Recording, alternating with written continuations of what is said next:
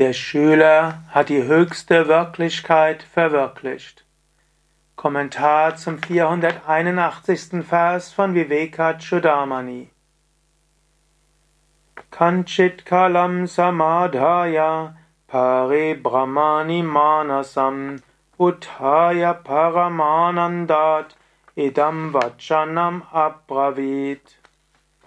Nachdem er seinen Geist eine Zeit lang auf das höchste Brahman gerichtet hatte, erhob er sich und sprach aus dem Zustand höchster Wonne wie folgt.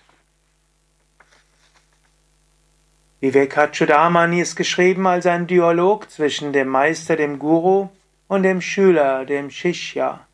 Der Meister hat bis jetzt den Schüler unterwiesen, und jetzt hat der Schüler die Worte verstanden, er hat tief drüber nachgedacht, er hat meditiert.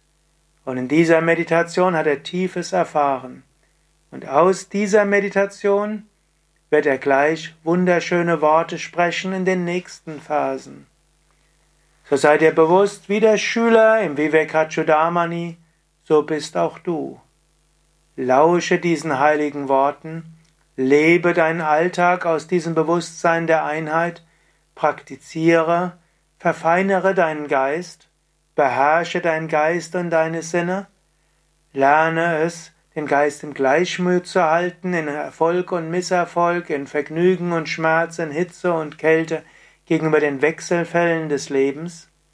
Immer wieder halte dir vor Augen, ich bin das unsterbliche Selbst. Dann wird deine Meditation immer tiefer werden. Und dann wirst du auch das erfahren, was der Schüler von Shankara erfahren hat und in den nächsten Phasen verkünden wird.